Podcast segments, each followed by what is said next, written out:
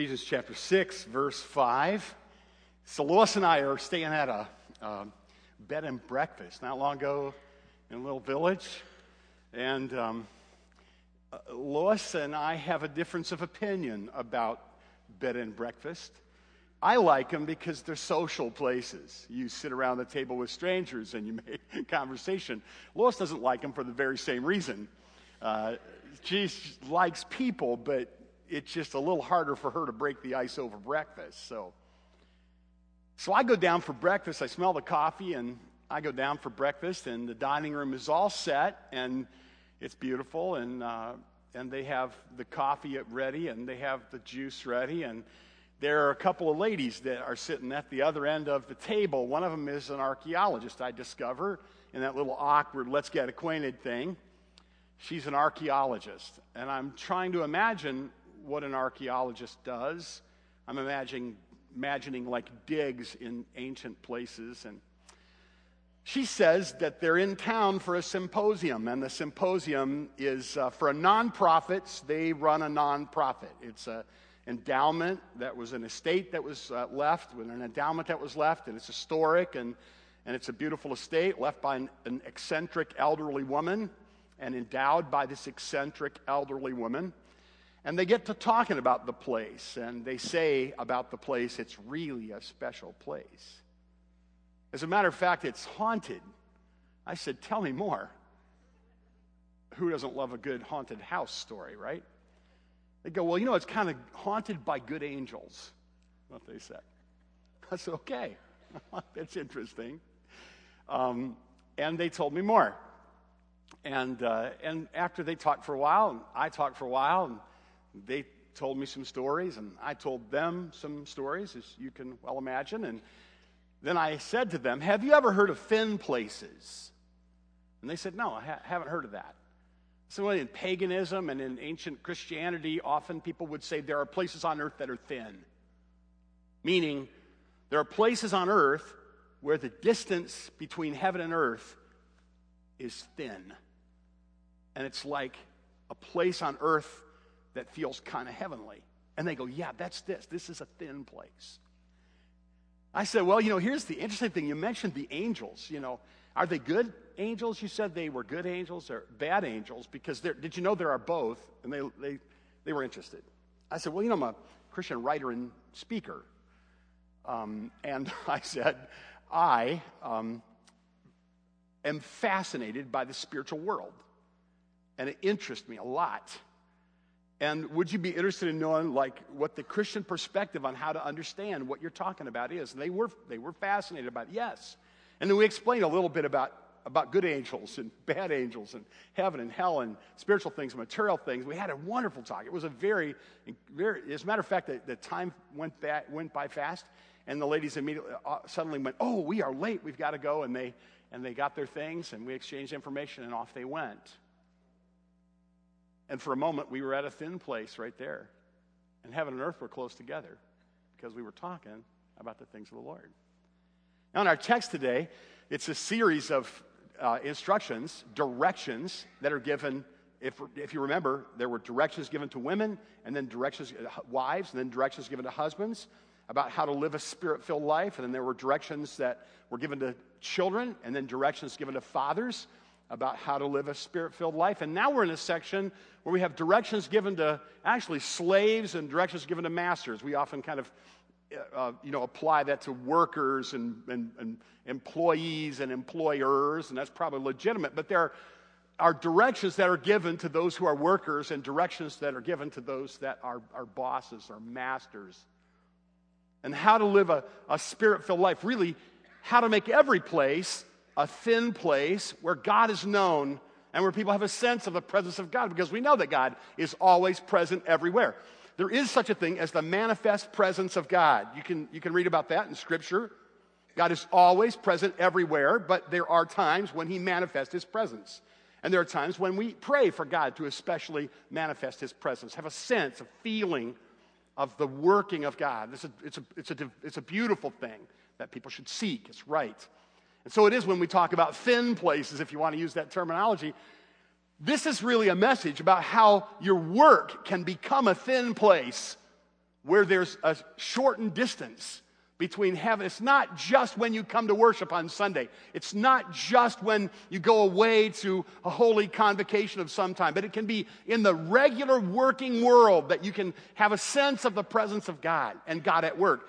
Now let's read the text and you'll just see this very clearly. Bond servants, obey your earthly masters with fear and trembling, with a sincere heart, as you would Christ not by the way of eye service as people pleasers, but as bond servants of Christ, doing the will of God from the heart, rendering service with a good will as to the Lord and not to man. And you see the whole thing about the thin place there. Continually, he is saying you're working, but you're working with an awareness that God is the one who is there. God is the one you're working for. God is watching. God is rewarding. God is the judge. So he's spoken to the worker, or he's actually spoken to the slave. We'll explain that in a minute. And then verse 8 says, Knowing that whatever good anyone does, he will receive back from the Lord. Whether he is bondservant or free, masters, he now gives directions to the masters. Masters, do the same to them and stop your threatening, knowing that he who is both their master and yours is in heaven, and that there is no partiality with him. So, th- this is a very straightforward passage. It's not hard to understand at all.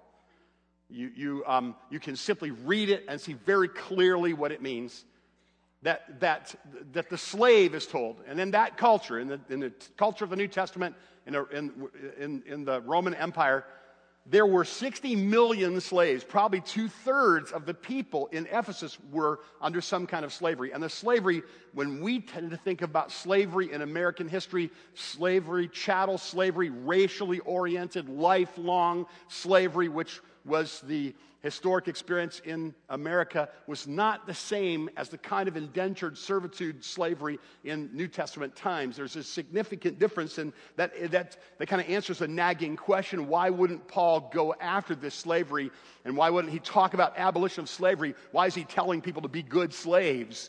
And there's a lot we could say about that, but it would take us aside really from the heart of application, which is where we want to stay. A biblical description is not a biblical endorsement of something, right? The Bible describes things it's not endorsing. Polygamy, for instance. The Bible describes sometimes in an apparently neutral language, it describes in the Old Testament polygamous situations. But when we have the canon of Scripture complete, when we realize what the Bible teaches, we realize that polygamy is not okay with God, even though it's described sometimes without censure in places in the Bible. Does that make sense? So what's described is not necessarily prescribed. What the Bible describes is not necessarily what the Bible says is, is, is not a command of the Bible. So the fact that the Bible describes how to behave if you're under slavery doesn't mean that slavery is okay. Because it's not. And the Bible's also clear about that. And we could talk about how, how Christianity, when it's rightly rooted and properly practiced by devout and sincere people, tends to bring an end to those kinds of oppressive uh, systems. But what we have here is just a, a real practical uh, text for you because tomorrow you're going to work, right? Or you, maybe you're retired and so you're going to work for to do the honeydew list or your, or your avocation or your project, whatever that God has given uh, to your hand. Uh, maybe a student or working. So a, a powerful application is obvious here if you're working or if you're over others in work.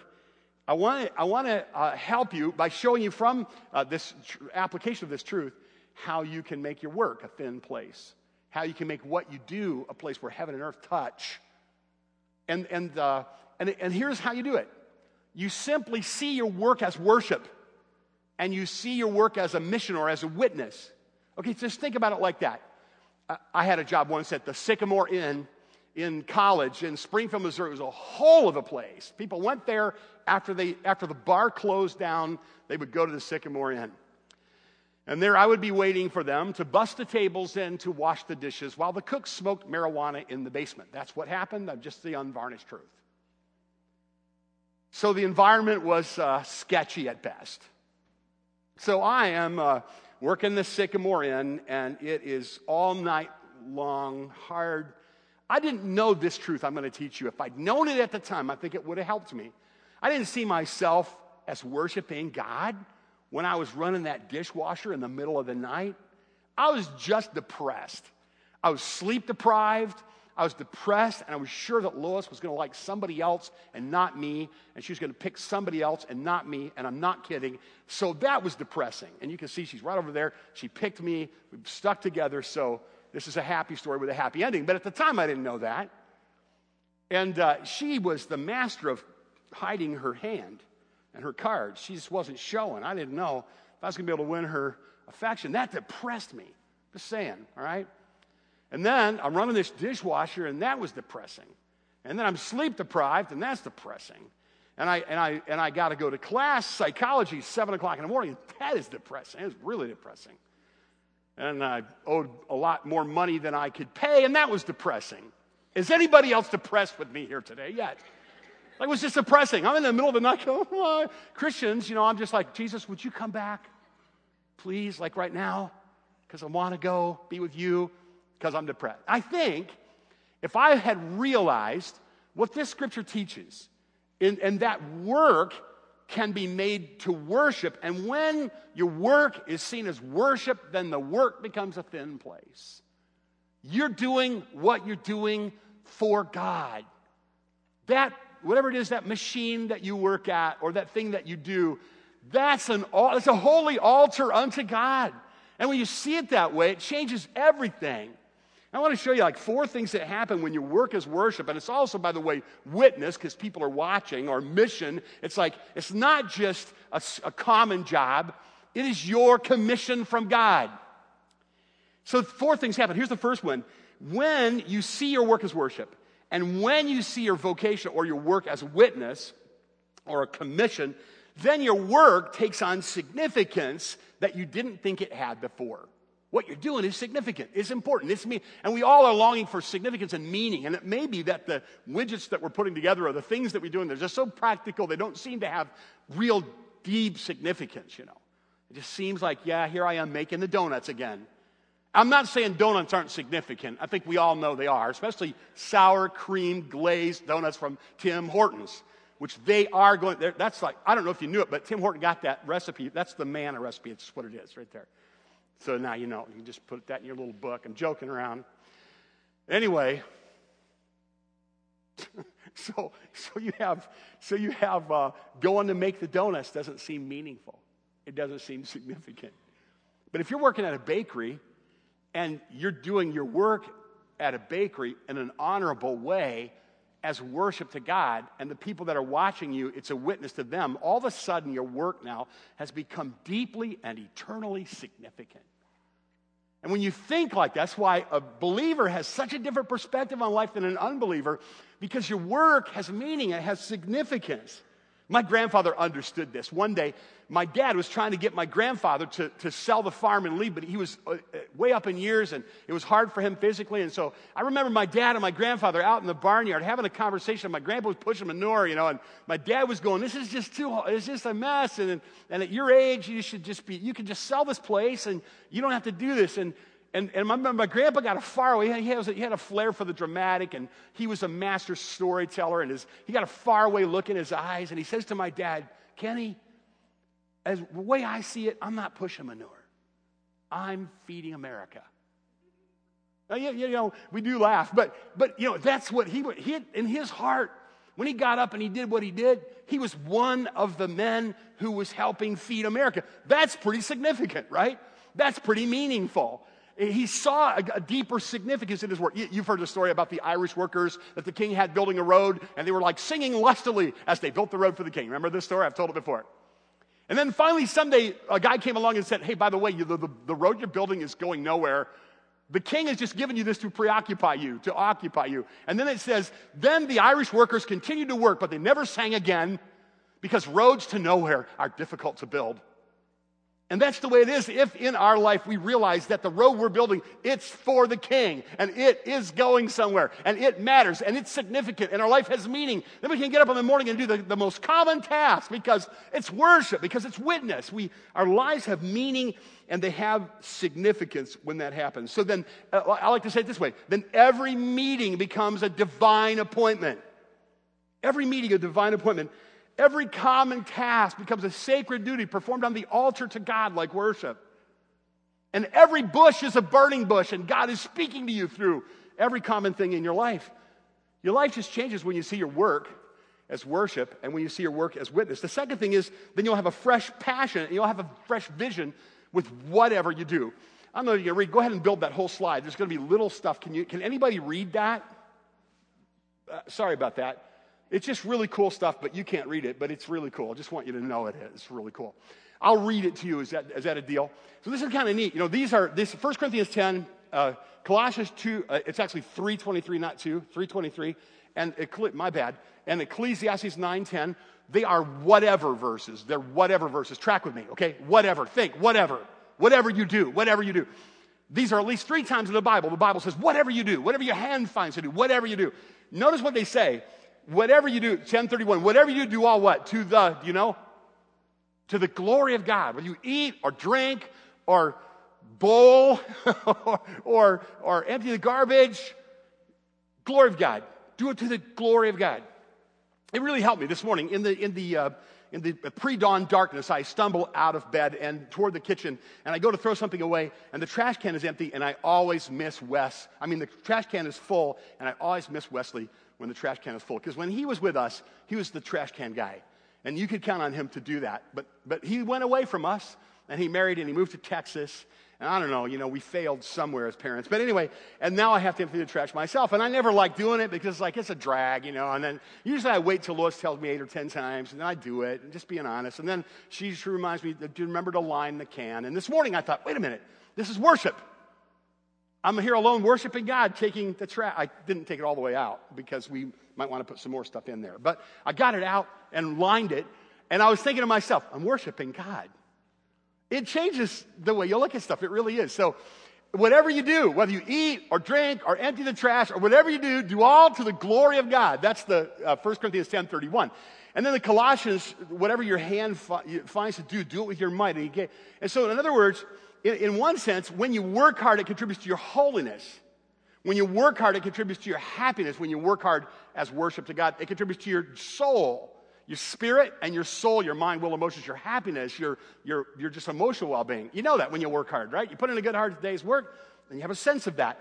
And then it contributes to your health. It's good for you to work and engage your body, spirit, soul, and body. And that's what Ecclesiastes 9 and verse 10 says whatever your hand finds to do, do it with your might.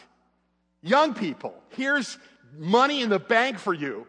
Work hard as unto the Lord. And people will promote you and they will pay you what hard work like that. Whatever your hand finds to do, do it with your might. Whatever you do, do it to the glory of God. And whatever you do, the, the Bible says here in Colossians 3.23, whatever you do, work heartily as to the Lord and not to men. And the Romans passage says, don't be slothful in zeal, but be, here it is, ready? Fervent in spirit when you do something, do it with a fervent spirit. This is just because it's for the Lord. And so I'm just giving you that. It's just what, and over and over the passage here. If you go back through the passage from chapter 5 and verse 18, and every time it tells somebody to do something, it says, do this because you're doing it for the Lord, or because the Lord will reward you, or because you answer the Lord, or because Jesus died for you, or because you're the bride of Christ. It's always appealing to God. This is why it's good to be a godly person seven days a week because whatever you do, then you're just like, yeah, I'm out here doing this simple thing, but I'm doing it for the king. I'm doing it for the king. Got a text from Tom Harmon this morning. Tom's a dear friend. Tom, whenever he writes his, uh, he, he'll sign his name, he writes, just a field hand. Just a field hand. He calls himself just a common field laborer for God. Don't you love that? That's just beautiful. That's what we are. We're like, okay, whatever you want us to do, we're going to do for God's glory, with all of our might, fervent in spirit. Why? Because it's for the Lord.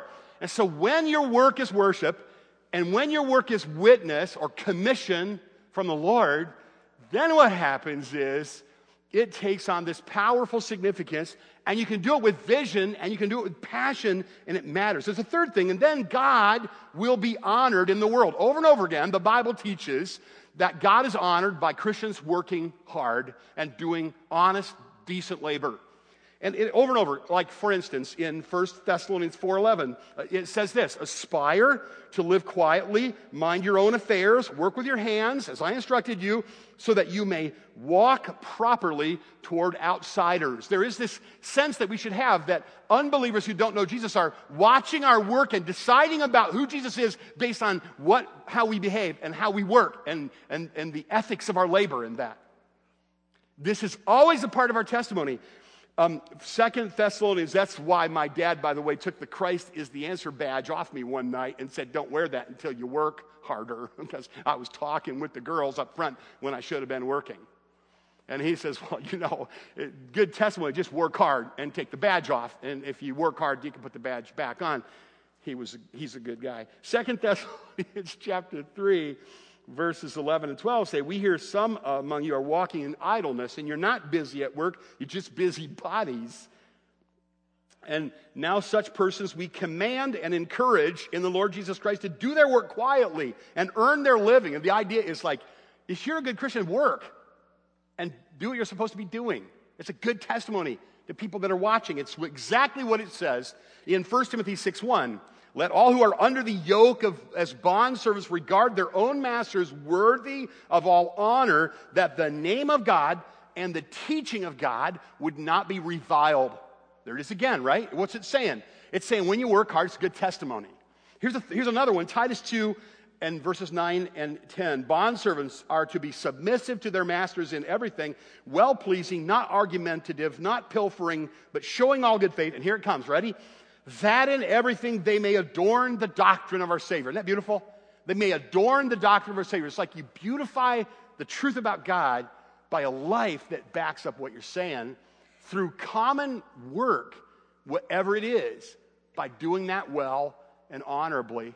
So, this changes your life. This is going to change your life. If you haven't already seen it, you may already have seen it. It's going to change your life. When you look at your work as worship, and when you look at your work as witness or a commission from the Lord, then it has significance, then you have passion, and then it becomes a testimony. You become a missionary because of the way people look at your life. It's a powerful thing. Now, I thought about a guy named Bob Eckel. Okay, Bob Eckel is a, uh, comes from farm people up north in Michigan. Good people, good, good people. Farm people, hardworking farm people. And he needed a job, and, and he, you know, farm boys just want to farm, but a lot of times they have to supplement what they do by going off the farm, right? And he, when he was young, he had to do that. And so he got a job, and it wasn't a really cushy job. It was a wastewater treatment plant in Muskegon, Michigan. So he's treating sewage, right? So, and he meets a guy named Keith at the wastewater treatment plant. And Keith knows that Bob is a religious fanatic. And Keith told me one day, he said, I knew that Bob was going to try to shove his religion down my throat. And I made up my mind the minute he started talking, I was going to tell him to shove it. That's what he told me. He said, but he tricked me. He said he sneaked, he, he became my friend before he said anything. And he was my friend. And then one day he said to my wife and I, he said, there's going to be a movie in Fremont. It's one of those uh, apocalyptic doom, Jesus is coming back in a rapture, get saved movies. I don't think I could even say that again if I had to, but it was that, The Thief in the Night, you know, right? So they had the movie. And he invited, so Bob invited Keith. And Keith and his wife, two years into marriage, unbelievers, they came. And that night, they got saved. And today, there's a little, there's a beautiful little chapel in West Virginia, a brick chapel pastored by Keith. Oh, and, and, and when Keith went to that chapel and they began to, to, to uh, serve the Lord there, they built another building and, oh, and, and, then another building. If you went to there today, you'd see in the, the rolling hillsides of West Virginia this beautiful brick church that obviously is flourishing. And the guy pastor in that church was led to Christ by a farmer named Bob Eckel in the wastewater treatment plant years ago in Muskegon, Michigan. If you have a spiritual pulse, that'll put goosebumps on your neck, right? Because that's what we want to all be about. Making Christ known to people so their lives can be totally transformed and completely different. Bob, Bob led Keith Lord. Keith has eight kids. Go on Facebook, look him up. There are these eight beautiful kids serving the Lord, loving the Lord. Because one guy at the wastewater treatment plant invited another guy to a B grade Christian movie and he got saved. Say amen. Amen. That's awesome, isn't it? I love that. There's a fourth thing, and that's this. When you look at worship, work as worship and witness or commission, then God will make a place for you. You say, wait a minute, I don't want to do this job all my life. I, I, like God to give me a different job. I like God to give me a bigger job. I like God to give me a more significant job. I, I could do something more for the Lord. What, what about that? Did you ever have that feeling? I think a lot of people have had that feeling. They're not in the job they wish they had. They wish they could have a different job, a better job. Or, or how many of you would like to have a job that pays more? Raise your hand. Okay, yeah, okay, so there you go. Um, and, and, uh, and, and so you, you see what I'm saying. What about that? Well, see, that's the whole thing, too. When we serve the Lord, and we just uh, work hard and we do right and we serve the Lord, here's the way I like to say it He knows your address, He knows where you live, He knows what you can do. He is like, He knows, he, He's like uh, totally aware of the opportunities that are out there, and He's totally aware of what you can do, and He can put you exactly where He wants you to be to serve as long as He wants you to serve there and do exactly what He wants you to do there. And you can trust Him that way. As a matter of fact, here's how the scriptures put it A man's gift makes a room for him and brings him before great men. That's in Proverbs chapter 18, verse 16. And Proverbs 22, 29 is a similar verse that says, See a man diligent in his business, he will stand before kings. God will give you the place where, where he wants you to be if you are faithful to him and you are a good testimony and you work hard at the simple jobs that he's given you or the job that really belongs to somebody else. Examples in the Bible would be like Rebecca out there watering the camels for an old man one day. I've been around young single women. I have experience with this because I have four daughters. I happen to know that every once in a while, young single women wonder about if there'll always be young single women or if, like Prince Charming, will come riding into their life on a white horse and sweep them away. They happen to think like that. I happen to know that. I, I listen to these things. I'm sure Rebecca was the same way, right? What about me? She's hauling water for the camels at the well for an old man one day and doesn't realize he's pretty connected to a handsome young man who's a real prince with God. you know that story. It's in, it's in, uh, in Genesis. And there was that water boy that sheep herder kid that his big brothers would send him away whenever the big stuff was going on. Oh, what was his name? Uh, David, yeah, that was his name, right? David, right? He did well for himself. God knew where to put him. God made him a king. God made him a great leader. God knew his address, and God knows your address. We're in an interesting time as a church, right? We're, we're, none of us kind of know what's next, right? I'm not sure what's next. You know, you're not sure what's next. Guess who knows what's next? God, our Father, knows what's next for all of us, right? Talking to Chuck yesterday, and Chuck repeats something back to me that I told him years ago. And he goes, Dad, I'm excited for you right now. I'm like, okay. He says, You remember when you when we were kids, you would always get in the van, you would tell everybody on your day off, come on, get in the van. And that used to irritate me because I'd say, Where are we going? And you would never tell us. You would just say, Get in the van. I remember when you were older, you would say to us, I always wanted you to trust my father heart. I always wanted you to trust that I would never take you anywhere bad. I always wanted to trust that, I, that if, if the Father asked you to go somewhere, then it was going to be a good thing. And Chuck says to me, Dad, I, I'm kind of enjoying watching what's going on in your life right now because I feel like God is just telling you, get in the van and don't ask me any questions. Isn't that awesome? It's like, do you trust the Father heart of God? Can we trust God? Is God trustworthy? Yes, we can trust God. All of us can trust God. And it's not like we're perfect, but He's perfect. We don't know everything, but He knows everything. Things confuse us, but He's never confused. Say amen to that. Come on. Am I among friends here? Jesus Christ can be counted on. Same yesterday, today, forever, right? And we can follow Him, and He will lead us, and He will tell us what we need to do, and He will tell us where we need to go, and where we're going to be. He's like, get in the van and trust the Father heart of God. Lessons from Charlie Brotherman today. And so you're uniquely gifted by God. You're custom made by God. Think about that. You are strategically placed by God. You are specifically commissioned by God, every one of you. Your times are in His hands.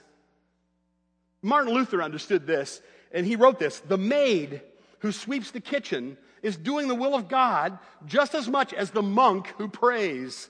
Not because she may sing a Christian hymn as she sweeps, but because God loves floors that are clean.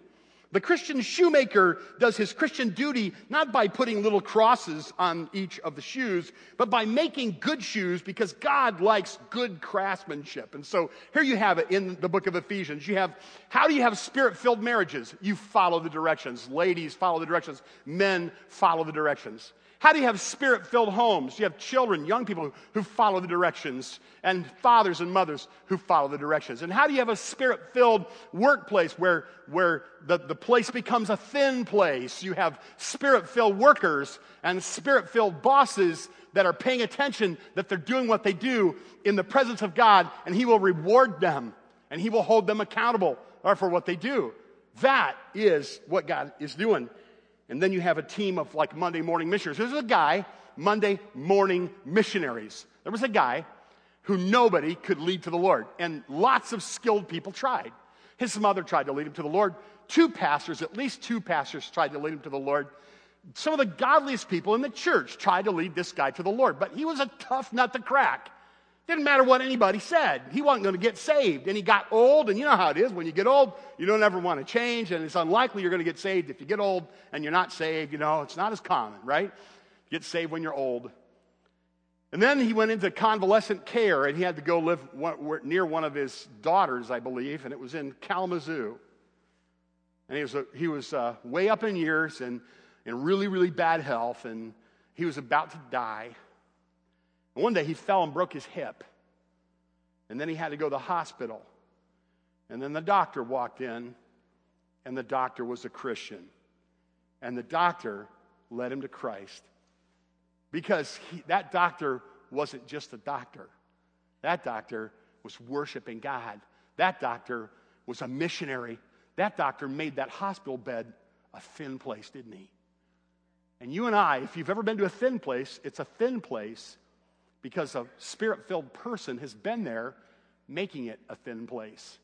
Because God likes to be known, He likes to manifest Himself. He longs for people to ask us to manifest Himself. And when He manifests Himself, then what do you have? Yeah, you have a thin place then.